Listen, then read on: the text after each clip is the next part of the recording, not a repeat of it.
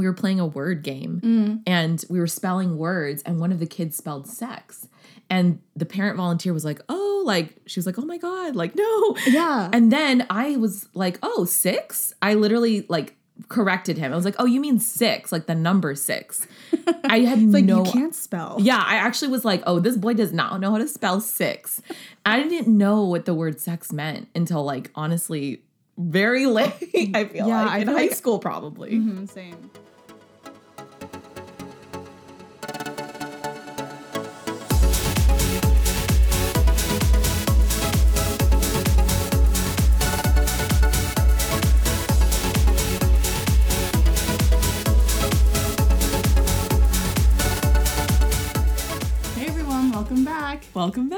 It's Alyssa. I'm Stacy, And, this, is Tea Talk. So, girl, we've both been like on the go and just pretty busy the last couple of months. Yeah. And so that hustle and bustle lifestyle can be really difficult on our bodies. So I figured we should maybe check in with each other.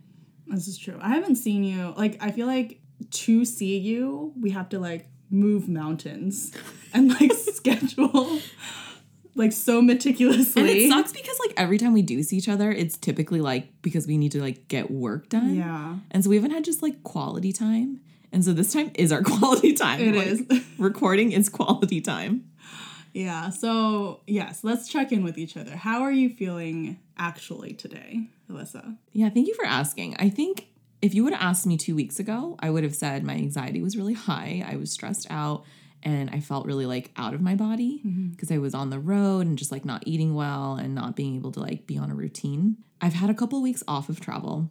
So I've been able to actually sleep in my own bed. Sleep is so important. And like sleep is amazing, but also just like sleeping in your own bed, there's something about that that like allows you to just have better sleep in general. because you're more comfortable. Yeah. yeah. Because you're in a very like familiar environment. Like, yes. as even even though we've you know slept in very a lot of different That's oh, not what I meant. Girl, have you? I mean, like, like hotels and stuff. oh, okay, okay, okay, that's like what you mean. traveling. I, I got you.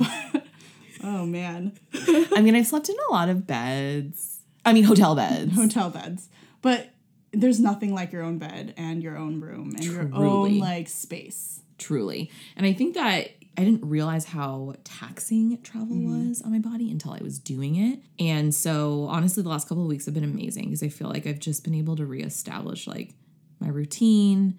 I feel better. Today, I'm feeling not like as tired, I think, as I was before.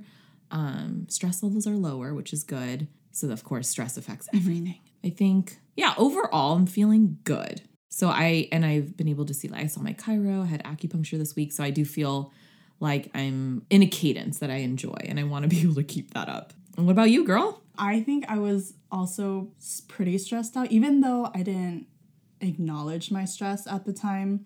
I think because my busy season started all of a sudden mm-hmm. from me not being busy at all, and especially right after coming home from vacation, basically. I think I confused busyness with, I don't know, just like, you know, when people like glorify being busy. Yeah. I think I was kind of semi semi self consciously doing that as well. I'm like, mm-hmm. oh no, I'm not stressed. I'm like actually doing something, you know. Mm-hmm. But because it came all of a sudden, I didn't really know how to balance my life. And re- like I actually listened back to our prioritizing and balancing and like that adulting episode that we did. And I was like, oh, okay, wait, I need to actually prioritize some stuff and like move around what I'm focusing my energy on. And so for the last couple weeks, I've been trying to reassess what I think is actually important and also like s- or mm-hmm. setting boundaries for myself to like, okay, you don't need to be working 24 7. You need to spend time and like allocate time for yourself to just relax and be by yourself. And re- that could look different for everyone, right? Like for me, I really, I, I really miss just sitting in front of my TV and like catching up on my shows like that mm-hmm. is actually really important to me. Like i i have all of these like streaming mm-hmm. services that i pay for and i'm like i feel so bad. I haven't like watched any of them. And so really setting time aside to just like watch a tv show and like a part of my brain was like stacey you're wasting time Mm-hmm. But then afterwards, I actually felt so much better and was actually more productive Yeah. because of it. But everyone recharges differently, and like your thing is watching shows, and that's for a lot of people too. So for me, it's actually like going to the chiropractor Mm-hmm. and like uh, doing acupuncture and getting a massage every week because this I mean, I would love a massage actually. it ends up being like a two hour thing because I have to like do all of the things like physical therapy too. So it's like four things that I go for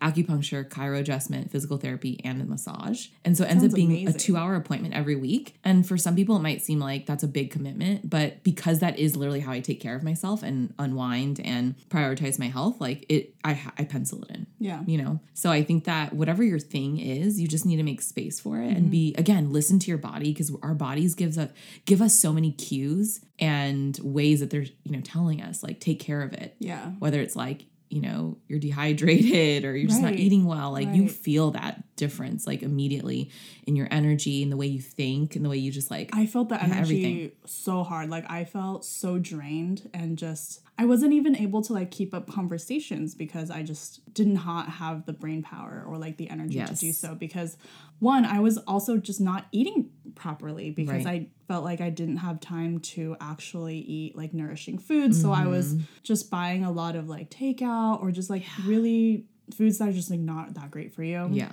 like fast foods and stuff and um I would stay up really late because I would get home I've been getting home around like 11:30 Mm-hmm. on average these days because I'm also training for a showcase for my pole studio and while this is something that I did want to prioritize because this is something that I'm really passionate about it's been taking up a lot of time Right. and I get home and wind I don't immediately fall asleep because I still want that like time on my phone exactly you know yeah and so I've been sleeping around like 2 a.m. and then having to Ooh, wake up in the morning to go to work. So I really had to like put my foot down and be like, okay, some nights that I when I don't have pole, I'm also just gonna say no to social events. Definitely. And like not having dinner with people, even though I want to. You know, that's like how I like to spend my time. Like I'm an extrovert, I'd like to be with friends, but having to say no to that because I know that my body needs rest was actually really hard for me, but it's probably one of the best things that I've done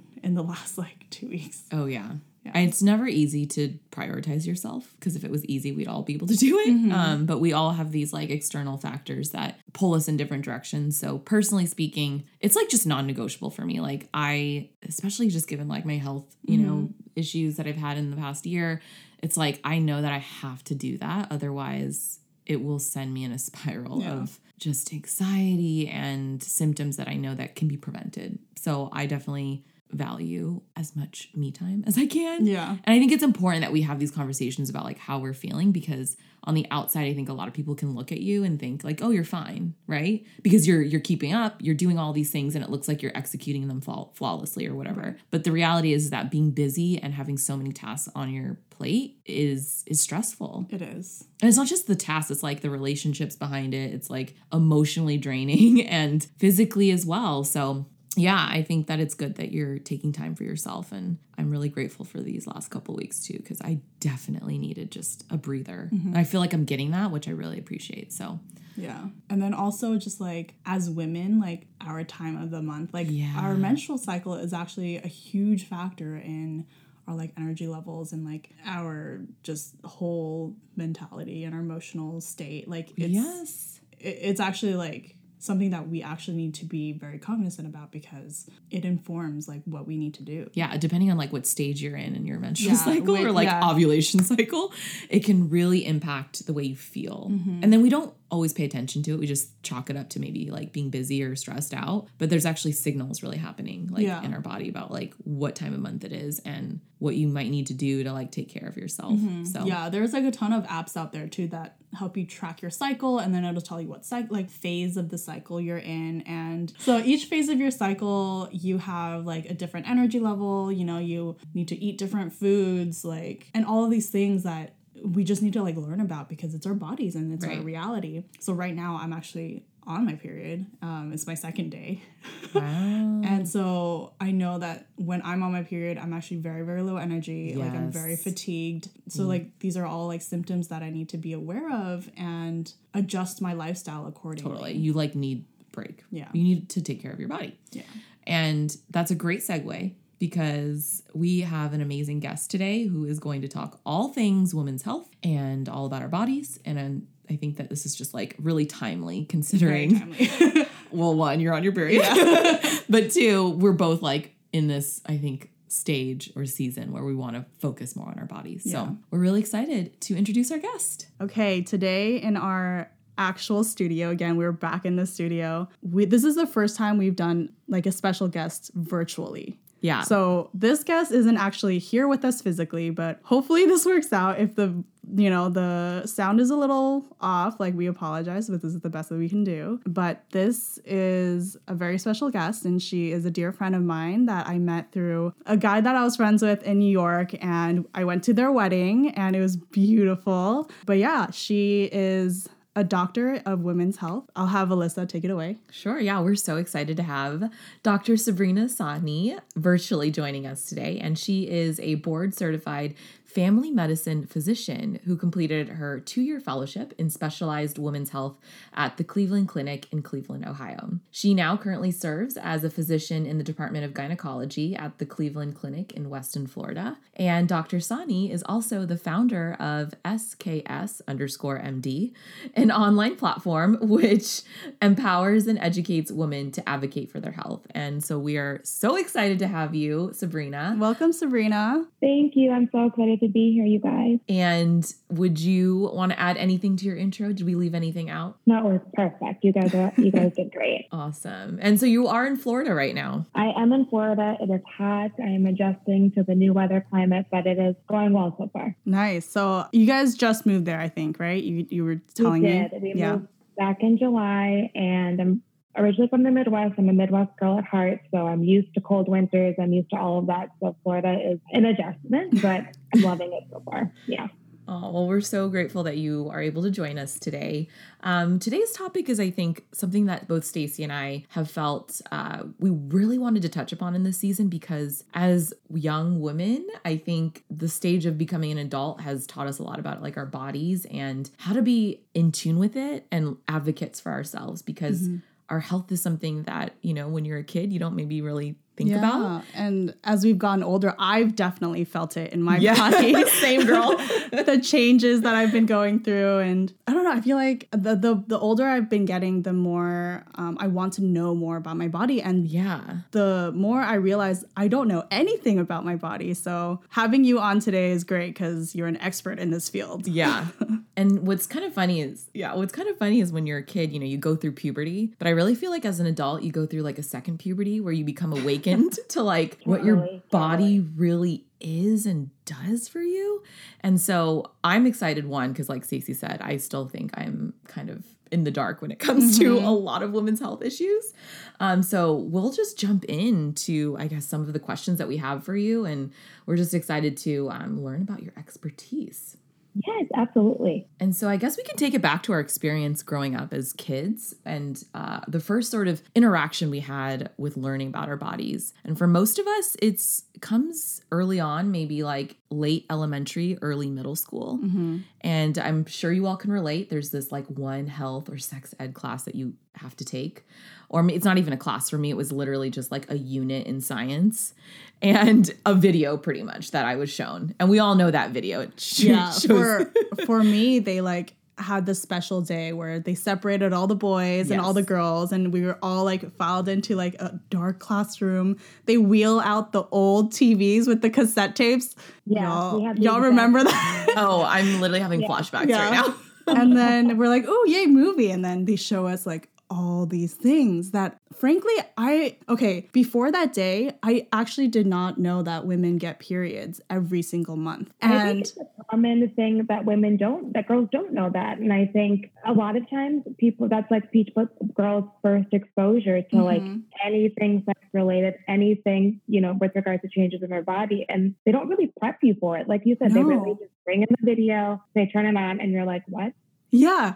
I, I, yeah, it just like flew over my head. And I remember coming out of it and my face was just pale white because I was so shocked. I was just like, what is this? Why am I to bleed every month for the rest of my life? And I think what's so sort of traumatizing about that experience is that, like you said, there's no context for it, especially if you come from a family That where like they don't talk about sex it. is not Mhm. discussed, your body is not discussed. It's almost like taboo to talk about. Right. And then you go into this like hour long video where it exposes everything. Well, but not even Well, everything, right? okay, they, yeah. They literally tell you these are the ways that you can like these are the things that you can buy your your pads, your tampons. That that was it. Yeah. And, And like and by expose, I mean they just dump it on you in a way that like doesn't feel like responsive to where you're at as a kid. Mm-hmm. Like it, there's no ease into it. No, and they dump it in in like a 30 minute video, and you're supposed to like absorb everything and know what's going to happen for the rest of your like Right. reproductive years, like all of a sudden, right? So it's not the best way to learn sex education, in my opinion. But I mean, I'm my hope is that things have changed pretty significantly what over the was years. yeah, what was your experience growing up and how was how were you exposed to And all of this? I think the same way you guys both were. I mean, it was taboo in my household. I came from, you know, a pretty strict, you know, Indian household. We didn't really talk too much about health. Um, you know, I went to a school where I was pretty much the only person that was not white, to be quite honest. Mhm. So I kind of felt like everybody around me had this like edge over maybe their bodies or like, you know, had the context that I necessarily didn't have. So it was, it was tough. It was tough, but Yeah. I really I resonate with that too because I grew up in a very white community as well. And I felt like I remember the first time I heard the word sex was actually in first grade. We were playing a word game Mm. and we were spelling words and one of the kids spelled sex. And the parent volunteer was like, "Oh, like she was like, "Oh my god, like no." Yeah. And then I was like, "Oh, six?" I literally like corrected him. I was like, "Oh, you mean 6, like the number 6." I had like no you can't spell. yeah, I actually was like, oh, this boy does not know how to spell six. I didn't know what the word sex meant until like honestly very late. I feel Yeah, like in high like- school probably. Mhm, same. I agree. I I mean, similar to you. I mean, I think I learned a lot of like, you know, swear words and like things about sex, like honestly from like the school bus. Like Yeah. I was where, you know, you sit in the back of the bus, everybody's talking about things, people are passing notes and you're reading words and you're like, what does this mean? Right. And then you go home and you ask your parents and like, what did you say? Yeah, I was like, don't ever say that again. And- it was yeah. Exactly. And now that like I'm an adult and I think about just children, I'm like, I never want my future child to have their first experience with like sex education being on the bus. Back at the school. you know like Yeah. that's just not how i want them to be introduced mm-hmm. to it so i think we bring that up just to kind of show like many of us have this similar experience of like not having the proper education or context which then impacts our understanding of our bodies because we we just don't know Mhm. until we we have to know um so i'm curious about sort of your line of work and what you actually do i guess in your in your job like what it you know what is it that you do in your daily role So, in terms of my day to day, I see pretty much all female patients.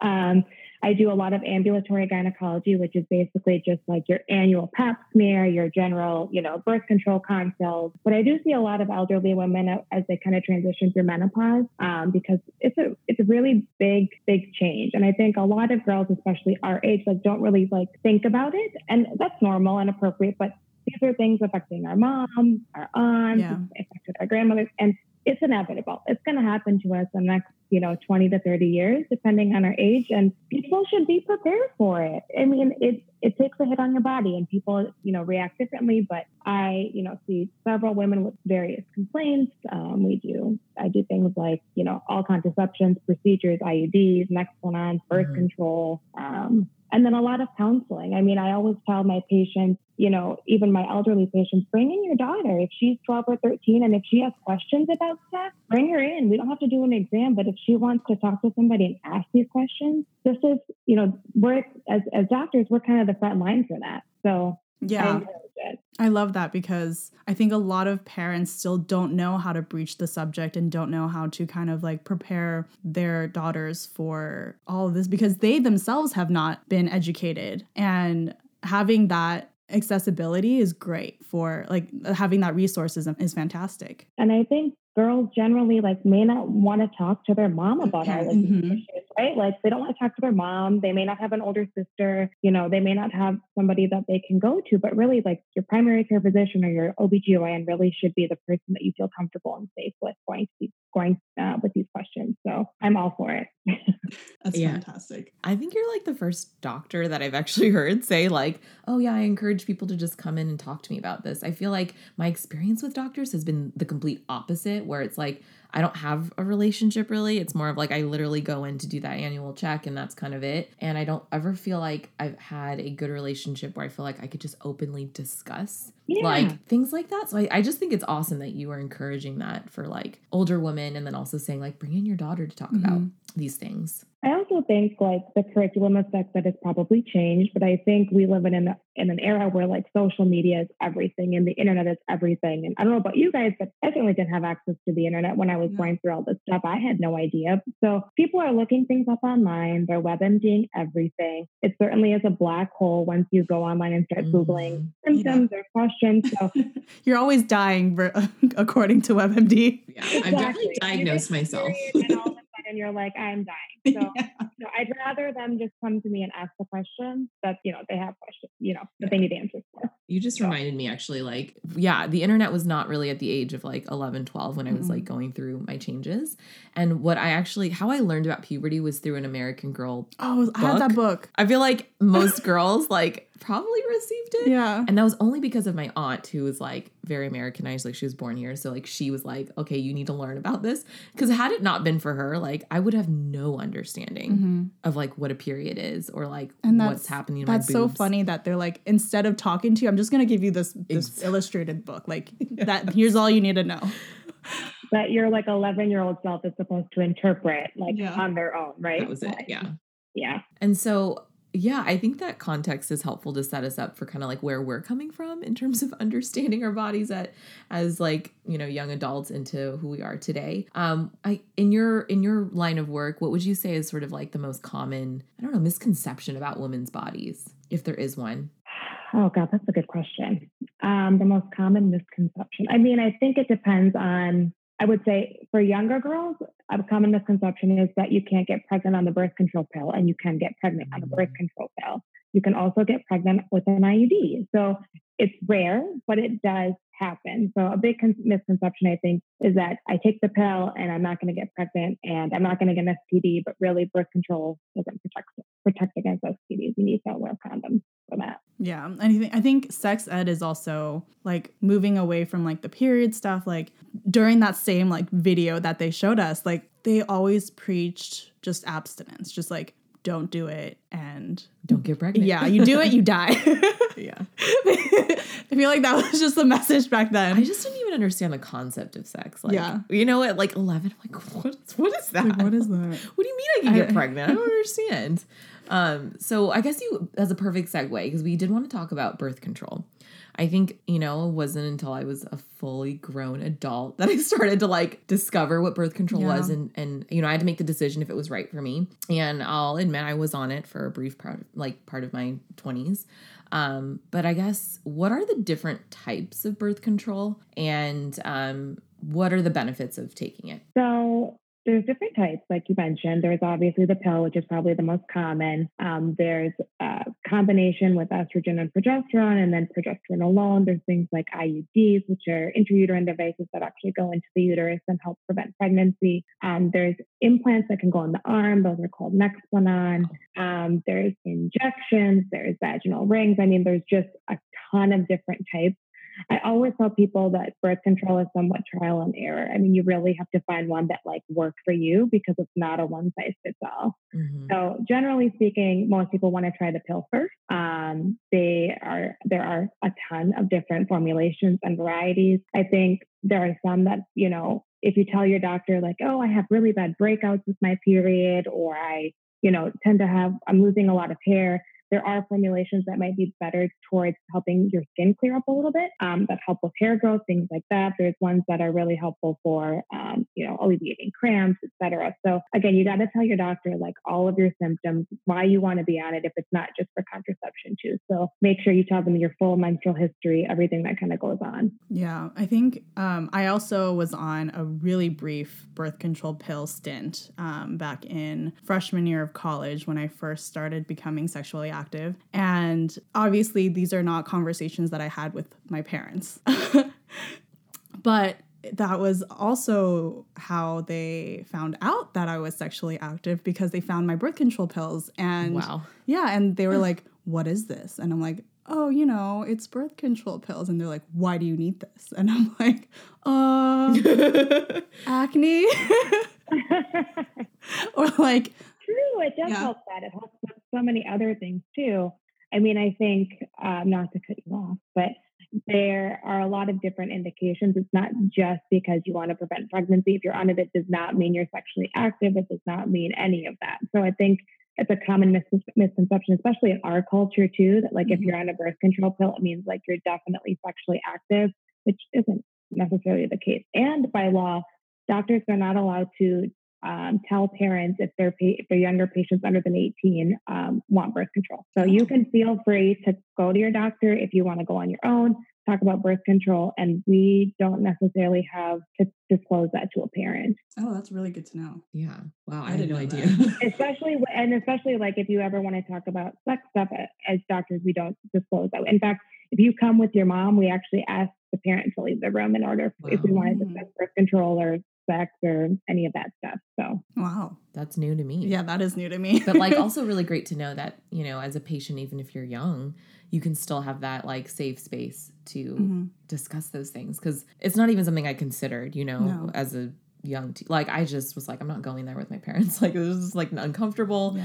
um and still today i don't think i would probably go there so I mean, I um, still don't talk to my parents about any of this stuff. yeah yeah and i love that you also bring up that birth control is more than just like birth control. Mhm. and because i think again a lot of women think you think of it as just right one a means to like not get pregnant. But you're right there are so many when you mentioned all of the different types i was blown away. There are so many types and i'm sure there will even be more. There's actually one that's coming out next year that's like a vaginal um, ring that you take out um, every month but it lasts a full year. That's like the first vaginal ring that will last an entire year where you don't need to go to the um, to the pharmacy to pick up a new one Wow. yeah they are definitely thinking of all options all ideas Yeah, and and I love that there are different kinds of birth control pills, not just to cater to different bodies, but also different schedules and like your like your your your lifestyle. lifestyle. Mhm. Because for me, I also don't really like taking hormones in my body, so I opted for the copper IUD. yeah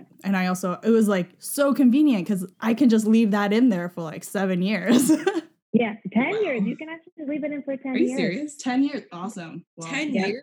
Oh my gosh. Yeah that's the longest one all the hormonal ones are anywhere from three to five but the copper is good for 10 full years. Okay can you explain that then? Like so what's the difference between like a birth control pill and the copper iud or whatever you have or So, birth control pill is obviously a pill you take by mouth every single day at the same time. An IUD is essentially like an intrauterine device that you put into the uterus, and there's hormonal types and non-hormonal types. The only non-hormonal one we have is the Paragard, which is the copper one. The copper is actually what ca- what prevents um, pregnancy, the actual copper wiring. wow Um, the hormonal ones kind of act by being hormonal medi- hormonally mediated, so they act um, locally within the uterus and they prevent pregnancy that way. But generally speaking, depending on how much hormone is in it, it tends to run out anywhere from three to five years, which is why people have to get it taken out, maybe put a new one in, or transition to something else. okay And I think a lot of people they're scared of getting the IUD because one, it is an in- invasive procedure. Yeah. And two, they're like, oh, but like, what if I want to get pregnant? Like, I have to get it taken out, you know, like when I do want to get pregnant because Yeah. it does um, last so long. And I know, Yeah. like, maybe even a few years ago, a lot of people, a lot of doctors even were like, oh, you shouldn't get the IUD unless you've already been pregnant before. Um, I don't know if I necessarily agree with that. There are certain. I mean, I don't, that are- obviously. yeah, that are designated for women that have had babies because of the size of it. And so if you delivered vaginally and you've had a baby, we know it's a little bit easier to insert. Mm. Now, that doesn't mean that we can't put that in somebody who's never had a baby before. And Mm. quite frankly, I think it's one of the best line options for contraception, especially in women who are 20s and 30s. Because again, like you said, it comes down to lifestyle. Girls our age are busy, they're working, they're in school, they've got active social lives. Like they can't be tied down necessarily to a pill at the same time every day. Mhm. I mean, some women are really good at it, but for the for a large majority of women, the IUD makes a lot more sense. And I will say, removal is much better than insertion, so Oh, don't be scared. oh my If gosh the insertion was traumatizing, the removal is much better. so i have a question what's the pain level involved with it So it depends on pain threshold. Okay. Um, I tend to tell people it feels like a severe menstrual cramp. Now, Stacey, you might be able to say Yeah. if that is true or not, but that's generally how I counsel it. It feels like a severe menstrual cramp. I also like to insert them when people are on the tail end of their cycle, Mm. especially if they've never had babies, because I know that the cervix is open. It's easier to insert.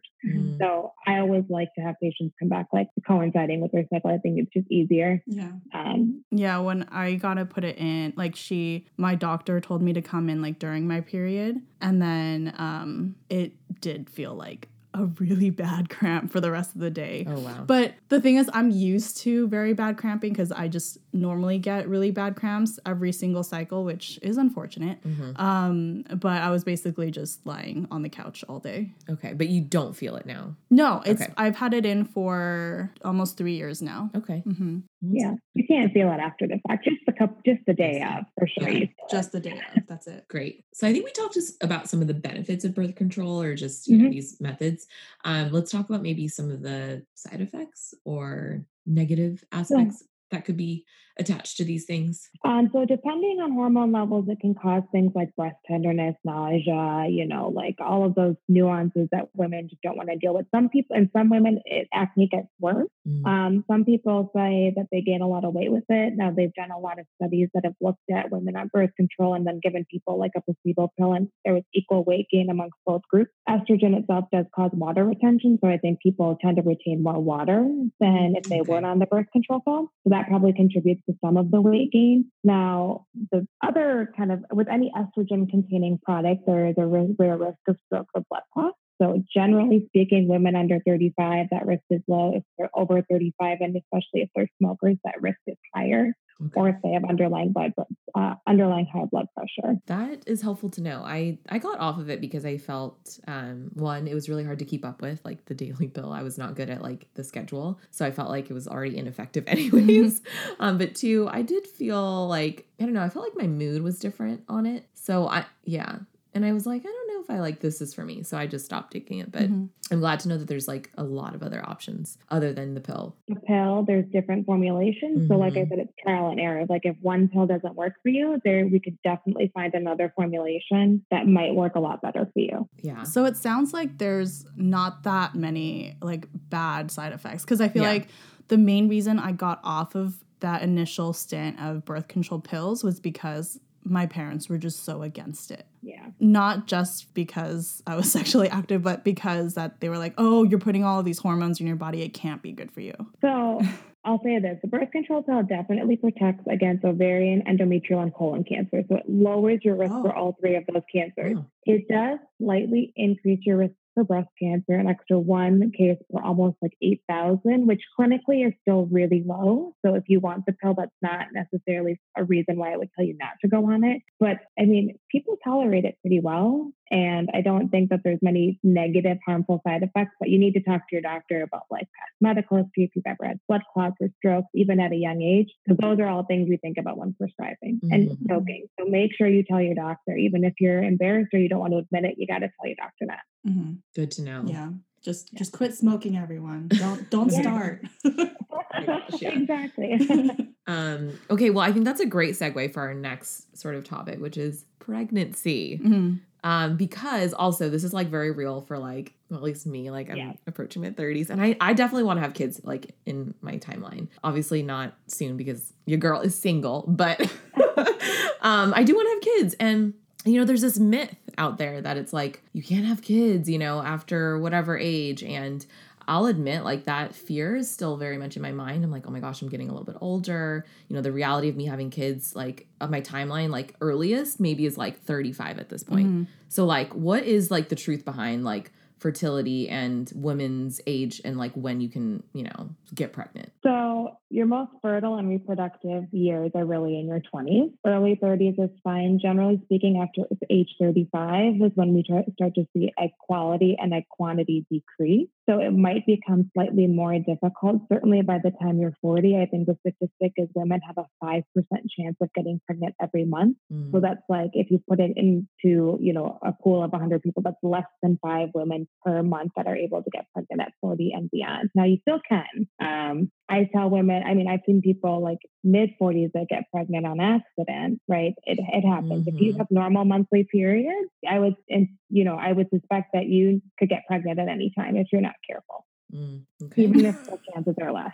I'm just imagining myself at 40, just like, like was able to avoid it throughout my 20s and 30s. And then be like, dang it. Damn. so hard. Yeah work so hard to prevent pregnancy in their 20s, which is like their most fertile time. Yeah, and then it's really now all of a sudden you see this influx of women where it's it's very normal to do egg freezing and uh, in vitro fertilization and go through all these fertility treatments. And it's just, you know, it's comical to me sometimes because we spend so women spend so much of their like 20s and teens like That's not getting pregnant. And then all of a sudden like 30 hits or 35 hits and they're like, okay, what do I need to take to get pregnant now? well, it's just a reflection of like this world that we live in now, especially with like women becoming more educated, more just like prevalent in the workforce, right? Like we are focused on ourselves and building our careers and doing all the things. And to be honest, like being pregnant in my 20s is like not even a no. like not even a thing. Like I knew that like that was not going to happen, yeah, right? Like I feel like my my relationship with thinking about me getting pregnant in my 20s is comparable to like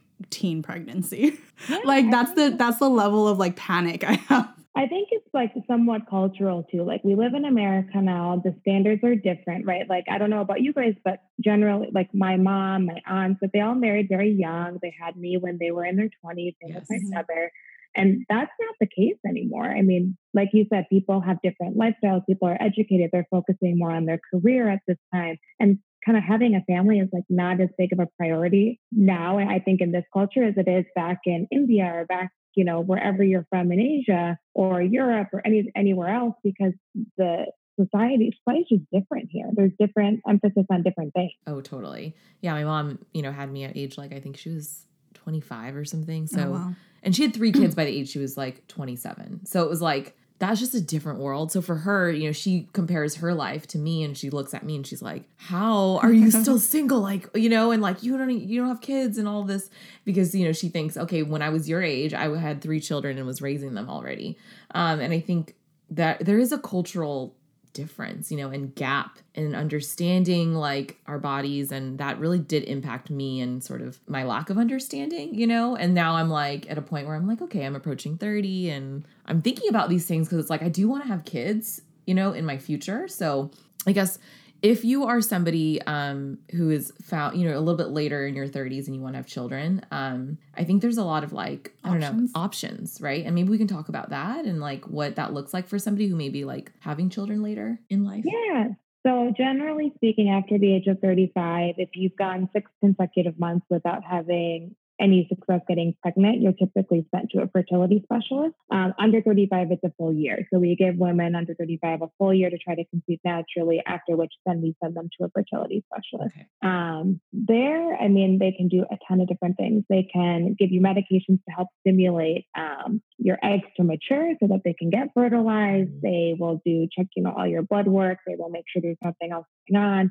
So look for anatomic things, get imaging, make sure your tubes are open um, which can get scarred and blocked, you know, by virtue of different pelvic infections or maybe just you know, for whatever reason. So there are definitely a lot of options. Um, so I wouldn't get discouraged. To anybody who wants to get pregnant in their late 30s, early 40s, I mean, talk to your doctor about it and see somebody who specializes, specializes in the field because I think, you know, you shouldn't lose hope or feel like you can't get pregnant. But just know that it is a little bit more difficult as we get older. Awesome. Well, that's good to know. yeah.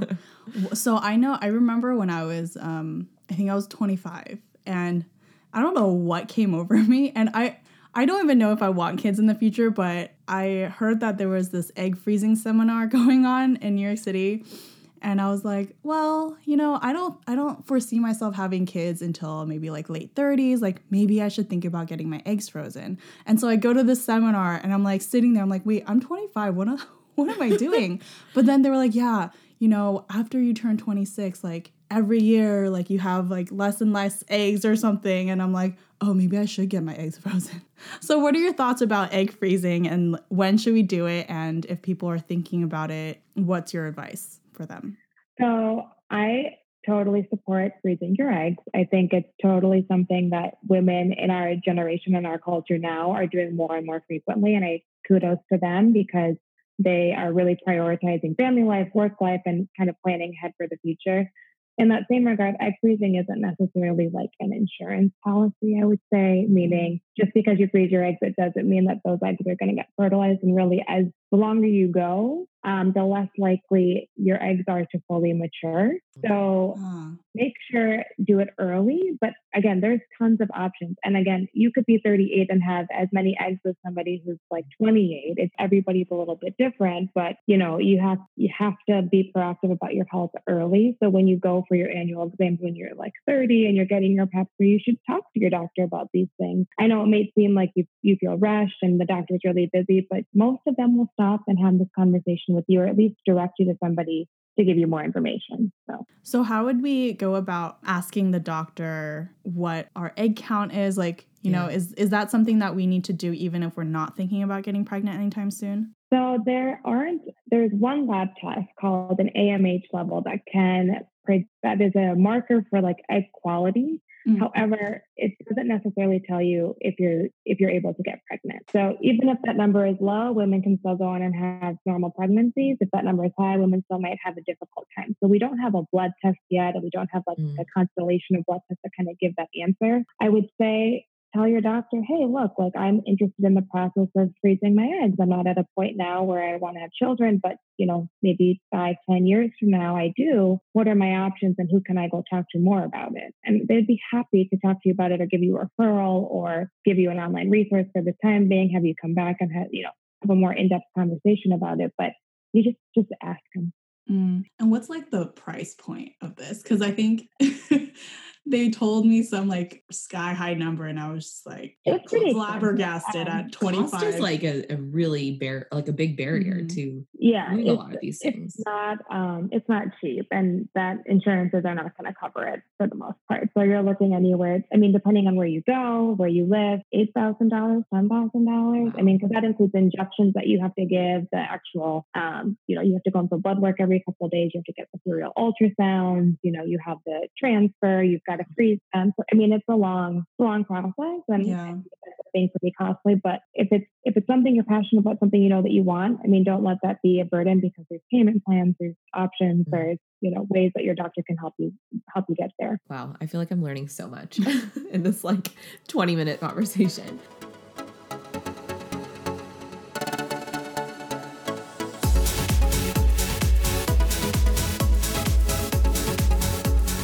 So I we have like some other questions that we wanted to ask you. One thing that I'm really curious about is, you know, if I'm going into like my yearly checkup with my gynecologist, like I always sometimes like don't know like what questions I should ask. And I think that like being an advocate for your own health is something that I've learned is really important. Is like you know your body the best, you know when things feel off, you know when like you just don't feel right. And so, what do you think are some like just general questions for especially people who may be like really shy and like don't want to ask things? But what are some things that you think as women we should be thinking about and we should not be afraid to ask our doctors? Like in terms of testing or in terms of just like our own bodies, like preventative care, like, um, yeah, testing, like just general things that if we have that one, you know, or things we should know, just things we should yeah. know. Like, okay, you should go in and ask about XYZ or check in about this part of your body or things like that. Yeah. So if you're going to see your GYN, you definitely want to make sure that you know when your last pap smear was. I tell girls this all the time. They think they have a pap every year. We do not do pap smears every year. We do pelvic exams every year, but your pap smear really comes every three to five years, depending on if they've been normal or abnormal. So between ages 21 to 30, 21 is when we generally start pap smears. You get it done every three years. After the age of 30, they say you can go up to every five. Most OBGYNs will still do three. I tend to still do every three, even after 30. Yeah. What's the difference between the like a pap smear and a pelvic exam? Yes, as a, that was my next question yeah. too. I was like, I don't know. Because I was like, oh, I don't know.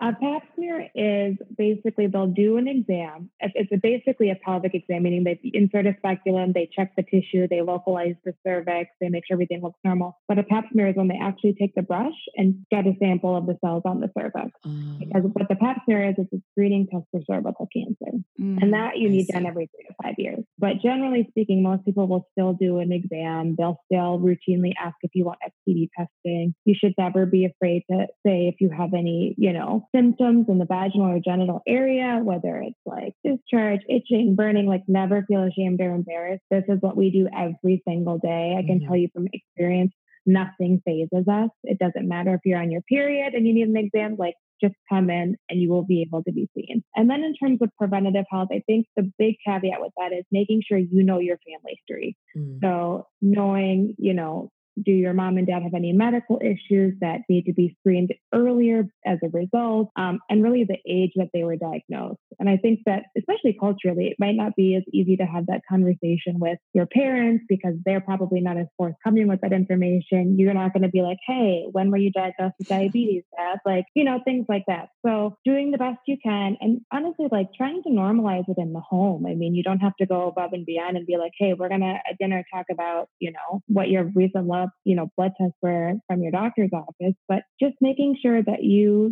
you know have that conversation and try to open that dialogue up i think that that's really important Yeah, that's really helpful. What is uh, the, I guess, risk factors for cervical cancer? Like, I think I hear a lot of like ads for it, you know, and I'm like, well, who's at ri- like who's really at risk, you know, and and and is the only way to find out basically through a Pap smear? mm-hmm. yeah so the biggest thing is it's, cervical cancer is caused by hpv which is the human papilloma virus it's a sexually transmitted disease i would say that or sexually, sexually transmitted virus rather Oh wow. I would say that by a woman, by the time a woman's like 20 to 30, about 80% of them have been exposed to HPV. It is super, super common. hmm Um, now, just because you've been exposed to HPV doesn't mean it's going to show up on every pap smear, doesn't mean you're going to get cervical cancer.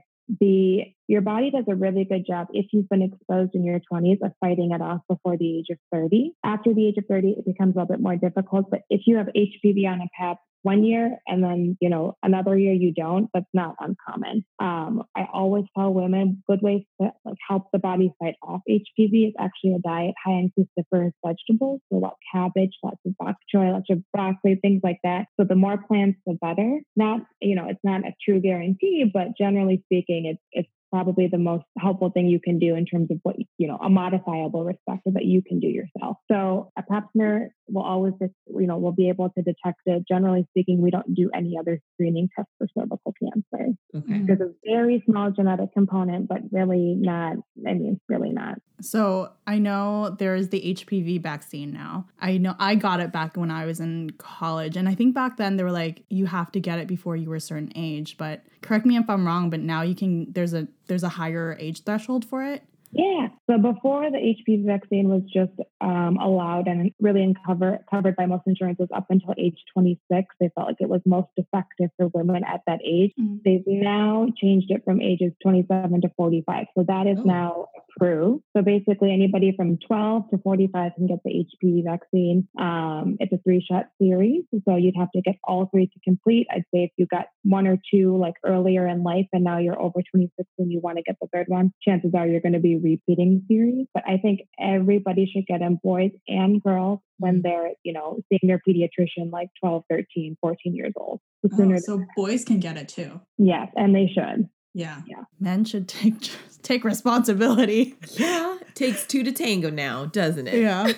Wait, there's like the the male birth control now, right? I don't think it's out yet, but Okay. there is um, something that's supposed to be coming out. I don't know how common it will be. I don't know if we can get a man to take a birth control pill. Oh my god. I Um, just- it would be great. I've seen so many memes. They're like, we like men don't want to take it because they'll have like mood swings and all the symptoms. And we're like, what do you think we've been doing for the past like Right. 50 Walk, years? walk one day in I know. Yeah. please. I know. We go through that every month. So, I mean, yes. Yes. Um, well, that was actually super helpful. I feel like I didn't know all of the the components of that, and I love hearing that cruciferous vegetables can help because I eat a ton of those. So Yes.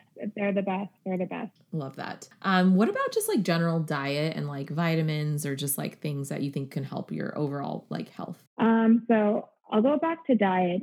But I'm sure everybody has read about every fad diet. I'm sure, I mean, we've all tried like all of them paleo, keto, low carb, intermittent fasting, all. I'm sure everybody that's listening has tried at least one of them or a combination of many. The best data out there in terms of reducing your risk for chronic disease is really to have a plant based diet. Some integration of protein, typically in the form of fish or lean protein. So lots of fruits, vegetables, legumes, um, nuts, seeds, things like that, plus, you know, fish, olive oil, healthy fats. Mm-hmm. So a combination of that is going to be your best thing. I say what's good for the heart is generally good for the rest of the body. So, you know, that's what's recommended by the American Heart Association. We find that that same diet actually shows lower risk of breast cancer. So mm-hmm. Again, that's a huge component because it affects, you know, one in eight women. Um, alcohol is huge. And I think people don't really recognize um, the risk associated with it in terms of all chronic disease. But wow. um, I typically tell women under seven drinks a week, which is, you know, less than one drink a day would be the recommendation, especially for breast cancer risk prevention, uh, cardiovascular disease, things like that. So what moderation of alcohol, a healthy, well-balanced diet, you know, avoiding processed foods, refined sugars, things like that. So cruciferous vegetables.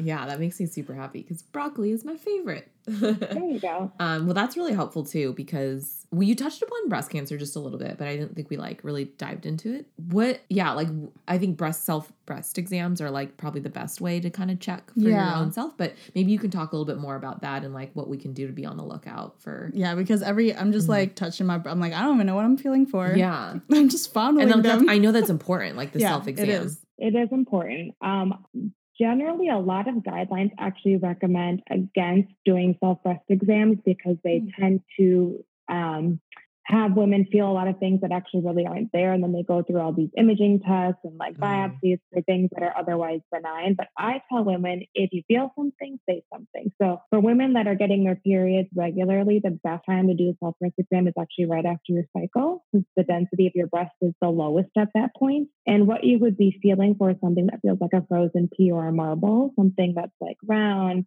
like thick, um, sometimes can be painful. A lot of times it's not painful. But if you have breast pain, that would be an indication to see your doctor. Um, other things, if there's skin changes on the breast, if um, one starts to look different than the other, if you have any nipple discharge, those are all kind of red flag signs that you'd want to see your doctor for. And that, that doesn't necessarily mean it's cancer, but you definitely want to not ignore those, you know, signs. And so walk me through how to actually yeah walk me through how to actually like feel for it let's so, do like, it right now together so I, know, I I tell women do it after they are done showering, do one breath at a time. The breath that they're checking, so if they're checking the left breast first, the left arm should be straight up over their head. And they should essentially be kind of going in a clockwise formation, kind of feeling for any lumps, bumps, or, you know, that frozen pea or marble. Like and then around the edge? Around the edge, and then all the way up, even on the nipple, okay. all the way around. Um, and if you feel something, say something. You can also always check your armpit area to see if there's any lumps there. Mm-hmm. We always check that area because you can get swollen lymph nodes there as well. Alyssa and I are like both checking right yeah, now. We just walked through that with you. and I feel yeah. Yes. Honestly though, I think that's helpful because mm-hmm. a lot of times you're like, oh, I know I need to do it, but you're like, like what how? am I really yeah, what am I what yeah. am I feeling for? Yeah. And then like lastly, just like thinking, you know, our our background, like as you know asian american women um are there any specific health concerns you think that like we should be just like aware of that maybe like it impacts our communities more? So therefore like you should at least have an awareness of it. Yeah um, I guess the three big things that affect Asian populations more than others would be cancer, heart disease, and diabetes. But when you look at that compared to like maybe a Hispanic population or white population, it's still lower, but it's still those are the top three within the Asian community. Breast cancer is the number one cancer affected by Asian women, and prostate cancer is the number one cancer for men. So making sure you're staying up to date on you know your breast exams, which you just talked about, getting your mammograms at age 40, and you know talking to your doctor every year when you see your G GYN for your pap smear annual exam, they will do a breast exam as well. So know that at least if you're not doing it regularly, you're at least getting a good thorough exam by your doctor at that point. Um, other things I would say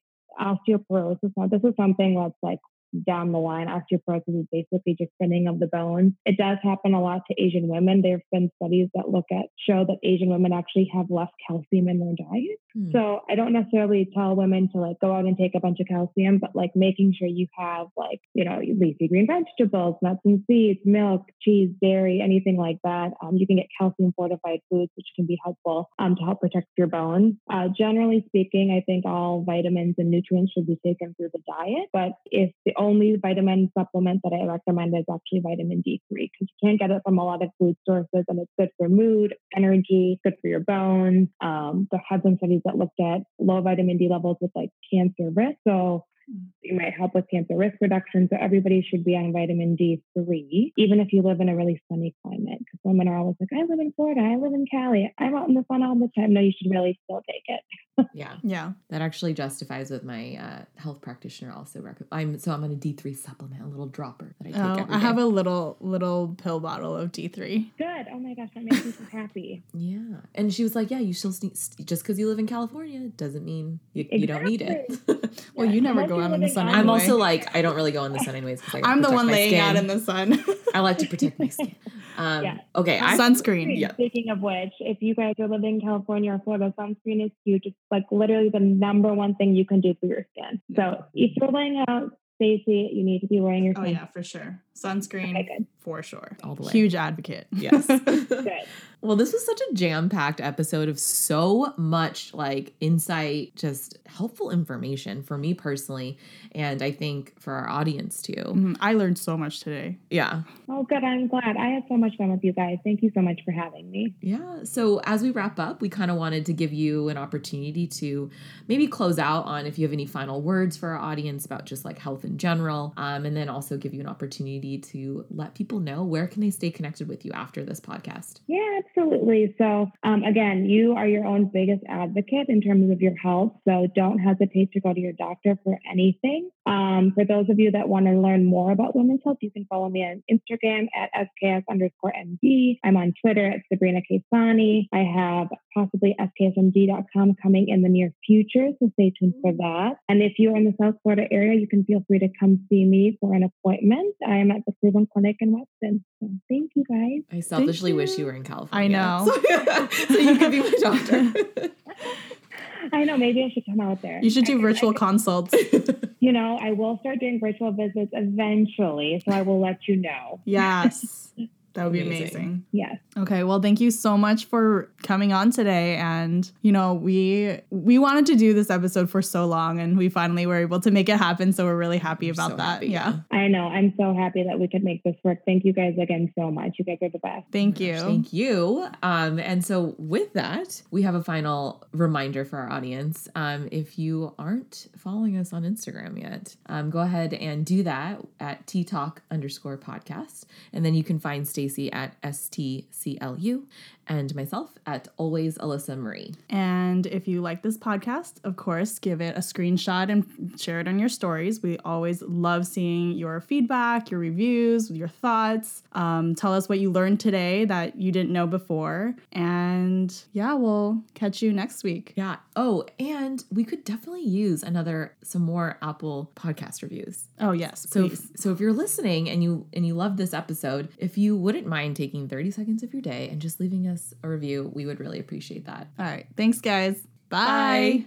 Hi, everyone. Thank you for listening to this episode of Tea Talk Podcast. And as always, thank you for supporting us. Since Alyssa and I are both Asian American creatives, we wanted to find a way to give back to the community and support other Asian hyphenated who break the mold by being in the creative fields. So we thought we can use this space at the end of each episode to feature a musical artist from this community. This week's featured artist is Samantha Shen.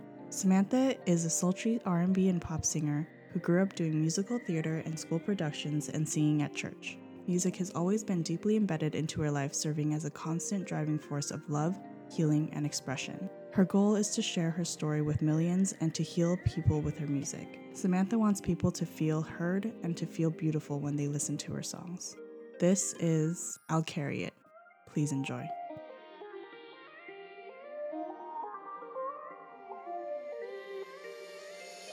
Don't you remember just yesterday? Kissed you goodbye and gave you a ring to promise forever you'll be in my heart. Cause you, yes, you, you got everything with living for.